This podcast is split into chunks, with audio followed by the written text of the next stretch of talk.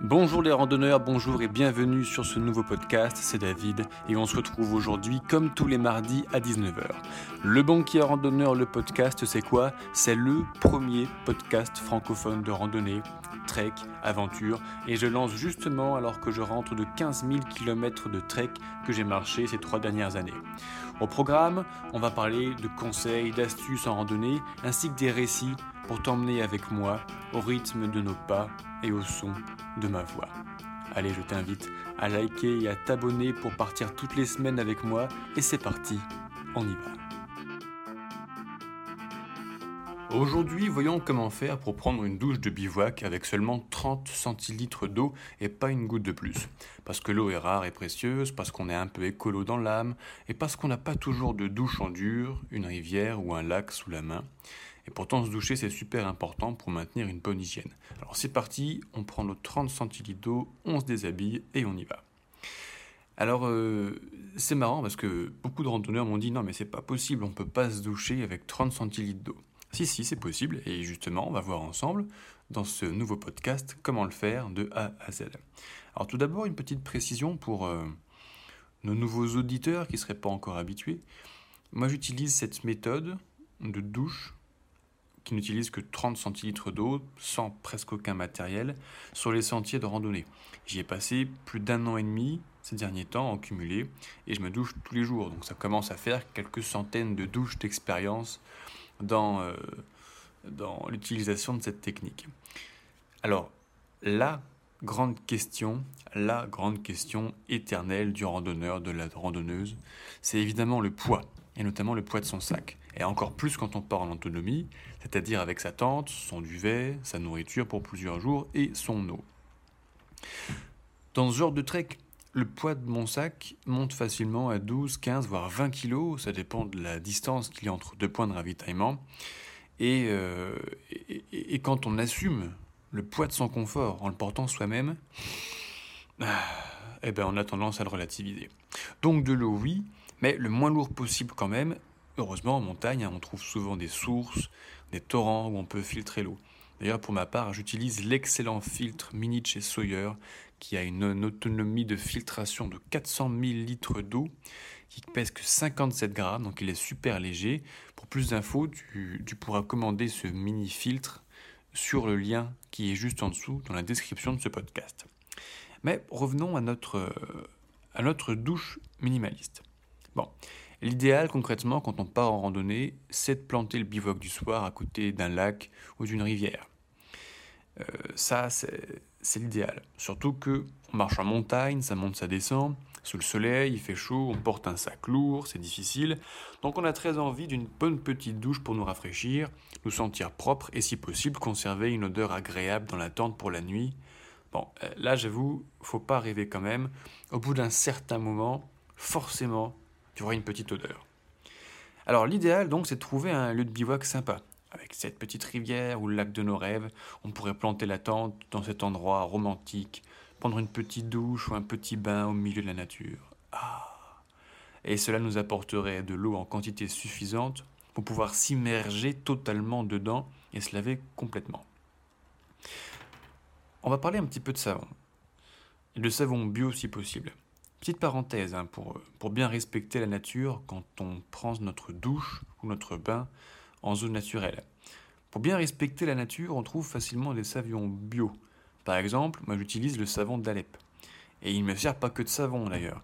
Un seul produit, un seul truc, ça me sert de savon, de shampoing, de liquide vaisselle, de lessive, de dentifrice, etc. Alors, dentifrice, attention, la première fois ça surprend un peu, mais après on s'y fait. Hein. Alors les résidus de ce genre de savon polluent beaucoup moins qu'un savon non bio ou pire, un gel douche normal, entre guillemets, classique, euh, qui n'a rien de normal d'ailleurs à mon sens. Mais pour pas polluer l'eau, il faut quand même, même en utilisant un savon bio, il faut quand même se rincer à plusieurs mètres de la rivière ou du lac. De cette façon, l'eau savonneuse pourra se faire filtrer par les racines des végétaux avant de retourner à l'eau. Et c'est pareil pour la lessive et la vaisselle dans l'idéal. Effectivement, typiquement, quand euh, je prends une douche en rivière ou en lac, je m'immerge dans l'eau, je sors, je me savonne, je me rince en apportant de l'eau avec un contenant, et ça permet aux végétaux, à l'herbe, aux plantes, aux arbres qui sont entre moi et la rivière, de bien refiltrer l'eau pour ne pas la souiller. Alors, euh, quand je pars marcher seul, euh, oui, revenons-en à la douche de bivouac. Donc malheureusement, hein, on n'a pas toujours une rivière ou un lac extraordinaire le soir. Beaucoup de randonneurs d'ailleurs se fixent comme objectif de toujours dormir dans un endroit comme cela. Évidemment, ce sont les plus charmants, je vous comprends tout à fait. Cependant, c'est aussi une contrainte de plus.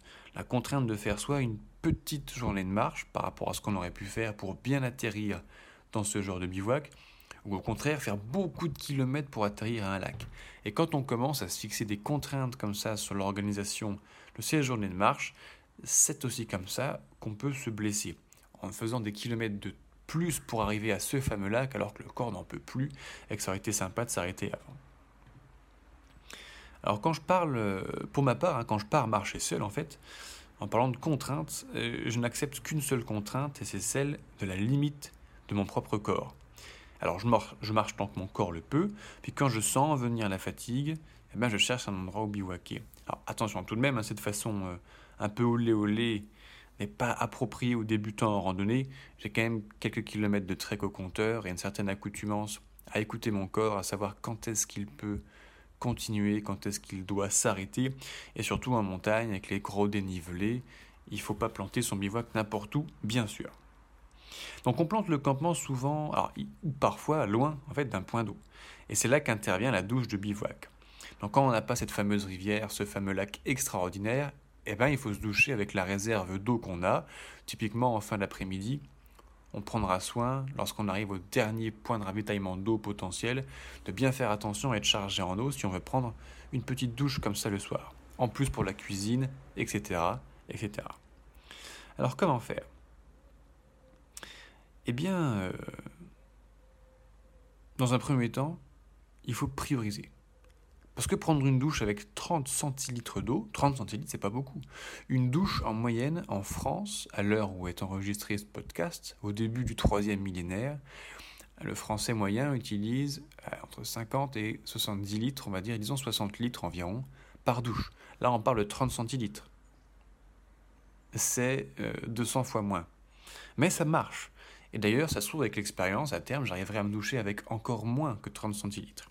Donc comment faire? Comment faire? Eh ben voilà, on va prioriser parce qu'avec 30 centilitres, on va pas pouvoir tout bien laver.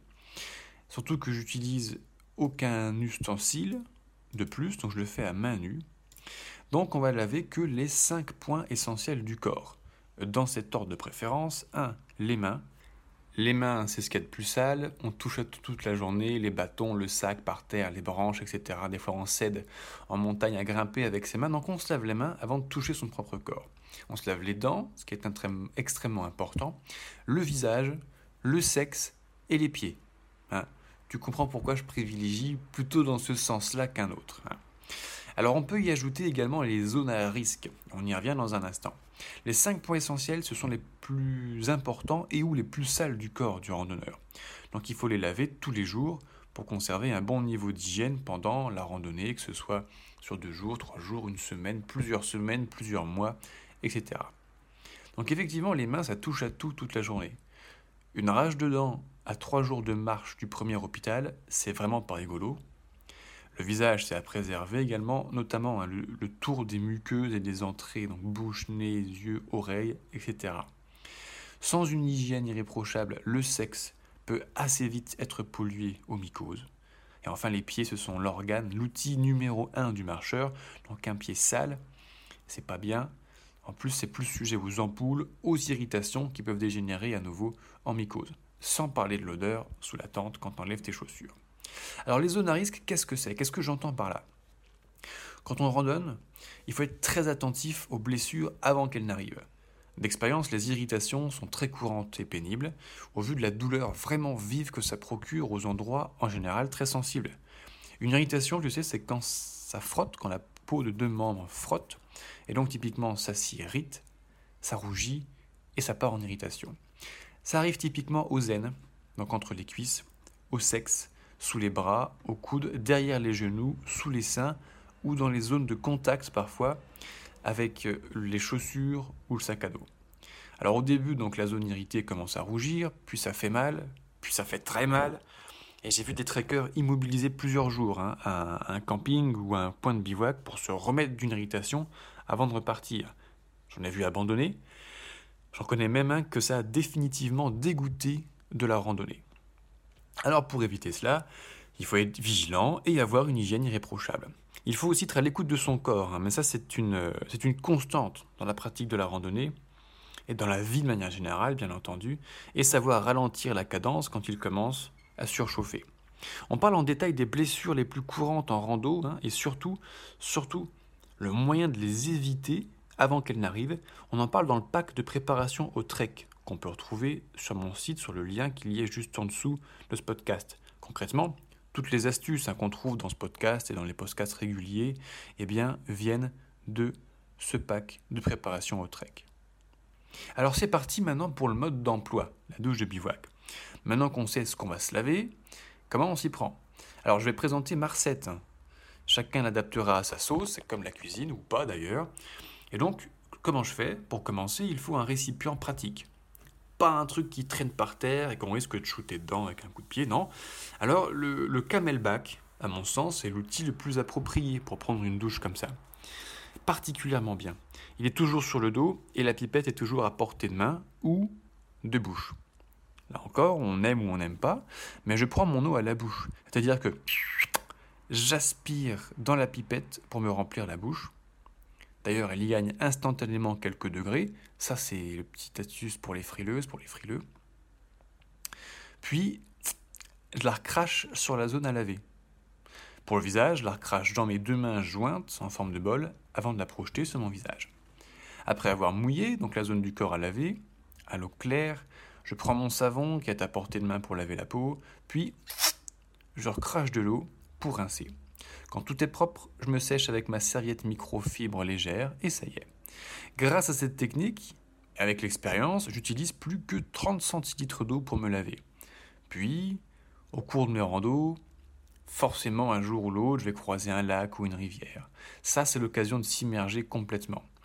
Pour une petite baignade rafraîchissante par une torride journée d'été, ou pour faire la douche complète, généralement soit au bivouac de soir, effectivement, c'est plus confortable, mais quand je quand on est en fin d'après-midi, que je suis encore en forme, que j'ai envie d'aller plus loin, parfois je prends ma douche en fin d'après-midi, je me sèche avec le soleil et le vent, puis je repars marcher un petit peu jusqu'à trouver un endroit pour le bivouac. Enfin, mon petit confort, ça c'est pour le côté psychologique, on va dire, entre nous, mon petit confort d'occidental moyen, eh ben il attendra le prochain camping pour avoir une douche chaude, le prochain gîte, le prochain refuge, etc. Alors, et après? Maintenant qu'on sait prendre une douche de 30 centilitres, et après? Lorsqu'on va revenir de randonnée, lorsqu'on rentre à la civilisation, mais quid de cette douche de bivouac à 30 centilitres? Est-ce qu'on va encore la faire dans la forêt plutôt que d'utiliser notre douche en dur à l'appart, à la maison? Non, sincèrement, je pense pas. La douche de bivouac, hein, c'est comme la pratique de la randonnée en autonomie, surtout au long cours. On la ramène en partie à la maison. On en ramène toujours quelque chose à la maison. Demande à n'importe quel pèlerin de Compostelle ou n'importe quel grand marcheur au long cours. Ce genre de pratique, ce genre d'expérience, ça change la vie. Alors la randonnée, ça nous apporte un nouvel état d'esprit, une nouvelle façon de penser, presque une nouvelle philosophie de vie, hein, je dirais. Et je vais prendre mon exemple pour illustrer ce que je suis en train de dire. Ça fait près d'un an que je suis redevenu sédentaire, après avoir marché mes 15 000 km de trek, donc je vis en dur, dans un appartement, et pourtant, je ne chauffe que très peu mon appart.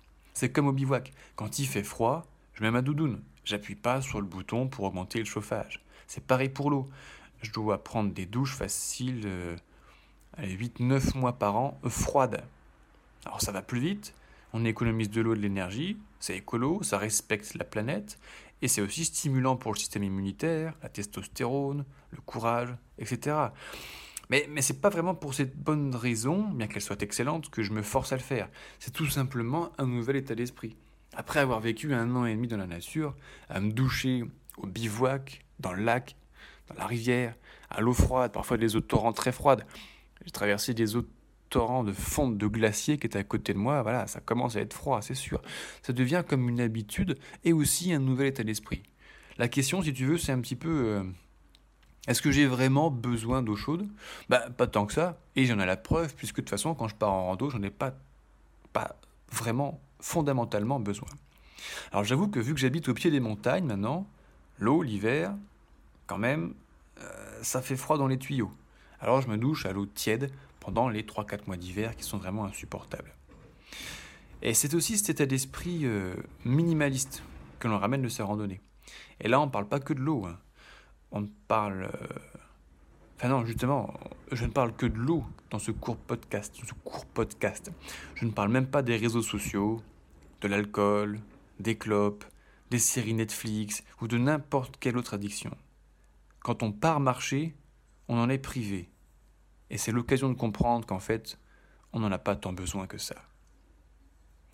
N'hésite pas à me dire en commentaire ce que tu as pensé de ma recette de douche à 30 centilitres et de nous dire comment toi tu fais pour tes douches quand tu pars en bivouac. Ciao J'espère que tu as pris autant de plaisir à écouter ce podcast que j'en ai eu à le faire. Maintenant, je t'invite à le liker et à t'abonner pour repartir avec moi mardi prochain à 19h sur Le Banquier Randonneur, le podcast. Pour plus d'infos sur tout ce qu'on a vu aujourd'hui, tu trouveras tout ce qu'il faut dans la description ou sur le site lebanquierrandonneur.fr.